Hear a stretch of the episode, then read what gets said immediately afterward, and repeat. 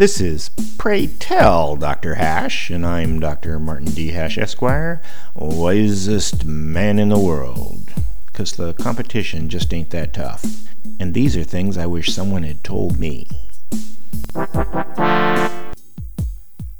Today's topic Breaking the Deal.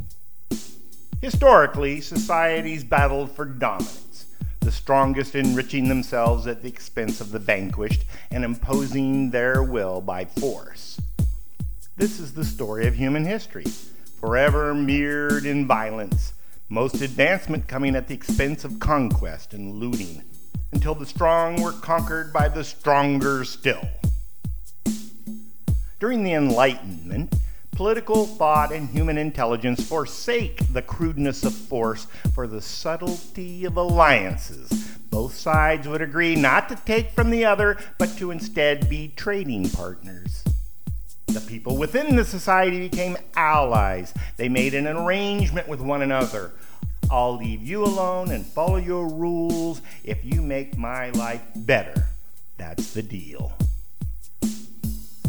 This agreement only continues because people who live in a society are indoctrinated as children to maintain the status quo. The values they share are common only because there is a concerted effort by the state to make them so.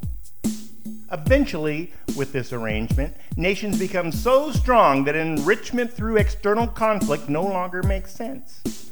However, the most important part of the deal is the one between generations. With no outside enemy, modern societies have turned to conflict within.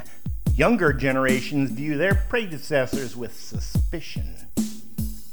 The deal seems to have been violated by giant state debts, unfunded Ponzi schemes, social programs, and environmental exploitation. The deal between nations has held strong but the deal within nations is breaking down. For more, see my website at martinhash.com.